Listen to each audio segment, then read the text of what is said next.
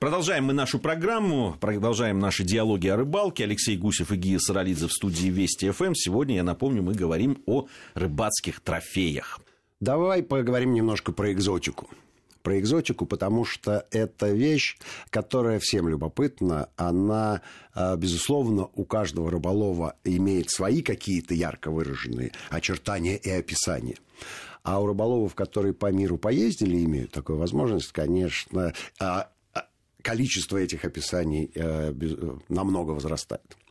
Хотя, если мы говорим про нашу страну, ну, слушайте, у нас такое количество регионов, такое разнообразие рыб, э, что просто с их теологической точки зрения количество трофеев в, каждом виде, если мы попробуем себе составить некую схему, чего бы я хотел. Но это будет 150 наименований, не меньше. Ну и разновидности. Вот согласись, я, это и я думаю, что вот если мы будем сейчас, когда говоришь слово экзотика, да, сразу угу. возникает вот тарпон, парусник, э, не знаю, там еще тунец и так далее. На самом деле, если говорить про ну, нашу страну... и ряпушка, и пелить, и ленок, усач, и, и усач, да. и что угодно.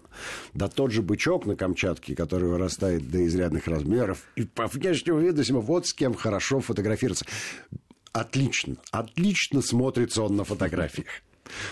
Вот. А если говорить про любопытные э, рыбы, которые водятся в мире, и которые эффектно выглядят на фотографиях, то я, пожалуй, три назову из них. Во-первых, это зубатка. Зубатка, которая и в наших водах э, северных, безусловно, водится, рыба морская. А э, записные экземпляры э, ловятся в Норвегии, достигают они 10-15 килограммов. Больше я, я ну, слышал-то, конечно, много раз, но вот на фотографии 12 килограммов я видел. Но, конечно, та еще зверь.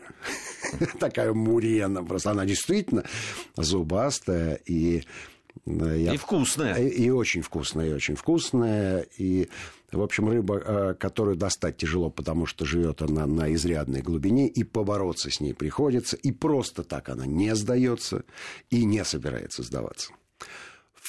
Там же недалеко водится конгер. Это громадный угорь морской, который вырастает до трех-трех с половиной метров. Самого большого я видел 62 килограмма, по-моему. Четыре человека его держали. Ну, это анаконда такая настоящая. То, примерно так же, как зубатка клюет на глубине 120 метров. Ну, то есть это, это реально результат, которым можно гордиться. Безусловно, шкипер помогает его поймать, но вся его помощь заключается в том, что он выбирает правильное место. Потому что живут угри э, не дисперсно распространенные по всему дну, аккуратненько, квадратно-гнездовым способом, а кучкуются где-то в определенных местах, где есть укрытие, и найти это укрытие.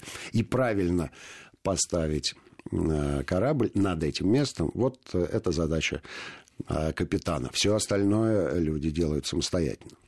И это выдающаяся история. Ну, а мне запомнилась рыба, которая называется панцирная щука, а по-местному гаспар. Это совершенно реликтовая такое чудовище, вырастает до каких-то невероятных размеров, ну, по крайней мере, на фотках я видел да, э, особи под 120 килограммов, но это если взять крокодила э, длиной 3,5 метра и просто зачистить ему ноги до такого состояния, как будто их и не было. Потому что э, и панцирь очень похож на крокодиле, и, и это такое плотно сбитое тело, такое вот а она и по весу, вот я поймал щучку, но в ней и метра не было. Но она килограмма 4 весила. То есть плотное такое мясо, видимо. Окаменелость присутствует в ней. Что называется мечта спортсмена. Рыбка небольшая, а весит много. Если мы говорим про вес. А вот по размерам не очень. Но рыбалка эмоциональная, рыба любопытная. Клюет она каким-то э, архаичным способом. Для того, чтобы подсечь ее, надо обладать э, изрядным терпением. Просто изрядным терпением. А в тот момент, когда рыба заинтересовалась наживкой, это говорит просто о том, что она ее нашла. Никакой подсечки мгновенной делать не надо. Потому что э, у нее какая-то э, вот такая манера поведения. А засечь ее невозможно, потому что очень э, твердый панцирь, в том числе и на рыле. И надо дождаться, пока она проглотит чуть э, поглубже, и либо за, за язык цепляешься, либо за какие-то мягкие ткани внутри рта уже. А рот у нее вытянутый, как у крокодила, и начинается довольно не от носа, а еще там какое-то расстояние. Вот симпатичный трофей, несмотря на то, что маленький был, я сфотографировался, и э, до сих пор с удовольствием смотрю смотрю на эту экзотическую рыбку. Вот. А ну, и э, всякие рустеры были, и, и, и всякие любопытные рыбешки. Э, которые просто по внешнему виду симпатичны. Но когда ты поймал что-то и не знаешь, как называешь, называется, то это вот, наверное, из разряда таких, э, скорее, не трофеев, да, а подарков судьбы. Да, да, ну, мне кажется, вот так к этому надо относиться. Потому что не, э, вот та характеристика, которую мы с тобой вместе вроде бы сформулировали и придерживаемся, что ты точно знаешь, куда ты идешь и что ты хочешь поймать, здесь не работает. Это случайно попавшаяся. Но это совсем рыба. такая экзотика. Надо, надо сказать, когда мы говорим о трофеях, все-таки отдельно э, сказать о людях, э, о самятниках. Ведь э, все-таки, если говорить о да, там, о э, наших э, рыб, рыбаках, э, о, о наших щуротах и так далее, вот эти те люди, которые хотят ну, вот поймать как можно большую рыбу, да, там, огромных размеров, и чтобы она весила много. Это как раз вот люди, которые охотятся на самов. Ну, на самом деле их три разновидности таких людей. Э, это карпятники, это тымешатники и это самятники. самятники да. Действительно, размерные характеристики рыб, на которые они охотятся, э, впечатляют. А что их отличает от всех остальных, они кроме этой рыбы ничего не ловят. И вот здесь-то с полным основанием можно считать их трофеистами.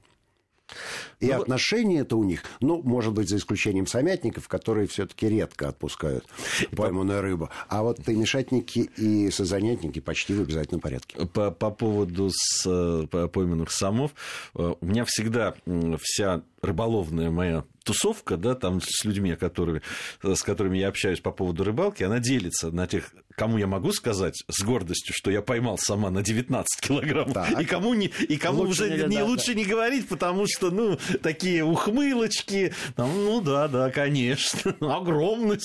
Вот вроде так, ну, 19 килограмм. Для меня это было такое событие. А это люди, конечно, у которых были там и 80, и 85 килограммов, конечно, они смотрели, поймал саменка.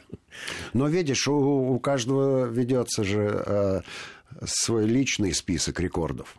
Да, и э, 19 для тебя уже не предел, значит, ты будешь э, развиваться и смотреть в сторону 25-40 килограммов. А, мож, а может и не будешь, потому что тебе этого достаточно. А, ведь поймать э, сама на 80 килограммов – это не фунт прованского. Это не, нельзя э, просто так прийти на водоем и раз, и он тебе попался. Ну, даже если попадется, шансов ноль. Ноль-ноль. Шансов ноль. Это правда. Да, надо готовиться. Надо реально готовиться. То есть, если ты идешь на рекорд, идешь за трофеем, у тебя все должно быть трофейное. И настроение, и экипировка, и подготовка, и, и снасти все должно соответствовать. Тогда, тогда все будет. Помнишь, в одной из первых программ диалогов о рыбалке на Нижней Волге ты с таким легеньким спи- да, спиннингом да. решил половить сама. Э, очень интересное видео, длится оно минут 10, наверное, вот э, настоящий кусок в программе, в программе он был, конечно, короче, да. но заканчивается тем, что вот тот, кто сидел там на крючке, да. он такое ощущение, что он лежал-лежал, а просто потом решил по своим делам куда-то вполне отправиться. Возможно, вполне возможно. Но это тоже одна из рыбацких баек, поскольку а, в рыбацкую байку превращается все, что не кончается результативно. Ведь байка в том числе это и то, что ушло. И никто ни подтвердить, ни опровергнуть этого не может. Ну, кто там сидел? Может быть, это редко. Ну, кто знает. Ну ладно, о байках мы еще, о байках мы еще поговорим. в следующей программе поговорим, да. А, по поводу вот как раз личных зачетов, то, о чем ты сказал. Действительно, а, если говорить о рыбацких трофеях, у каждого человека есть, э, у каждого рыбака, так скажем, человек, э, которого Э, который ходит на рыбалку, у него есть свой собственный табель о рангах. Да. да, да. И, и там вот он. Кто-то идет, действительно, там ходит на рыбалку и скрупулезно взвешивает там карасик крестиков своих и говорит, вот там... И, и растет в своих глазах. Растет в своих глазах. Но, а, с другой стороны, есть люди, которые стараются поездить по стране, стараются побывать в каких-то местах и поймать ту рыбу, которую еще не ловили. На, да, видовое разнообразие их интересует. И, и в общем, да, так, таких людей немало. А, но вообще рыболовы склонны к путешествиям. А если эти путешествия еще и сопровождаются какими-то выдающимися для них событиями, то есть человек формулирует себе цель, ставит перед собой задачу, выполнив ее, он понимает, что ему сформулировать следующую задачу очень просто. Прибавь один грамм к тому весу, который тебе ныне подвластен, и все. Вот она задача. Поэтому рыбалка неисчерпаемая, это ну, прекрасно. А с другой стороны, я знаю людей, у которых там составлен такой список из тех э, рыб, которые они хотели бы поймать, и они ставят крестик. И все, эта задача решена, и теперь следующая уже... Совершенно верно, совершенно верно. Вот один из выдающихся нахлостовиков современности, э, э, он нахлостом, живет он в Хабаровске, на Амуре, нахлостом поймал 117 вид рыбы. Вот недавно он опубликовал. 117 вид нахлыстом. Вот это задачка. Вот это задачка. Ведь нахлост – это само по себе непростое искусство. И вряд ли нахлостовики упираются э, в разнообразие, потому что и просто и одну рыбу поймать – это большой труд. А, а, иметь, а иметь диапазон задач, каждая из которых мега сложная, это вообще высочайшее искусство. Вот такая у нас программа получилась о трофеях. В следующей программе поговорим о байках. Но вот. к трофеям мы еще вернемся. О трофеям обязательно вернемся. Алексей Гусев и Гия Саралидзе были в студии Вести ФМ. Всем ни хвоста, ни чешуи.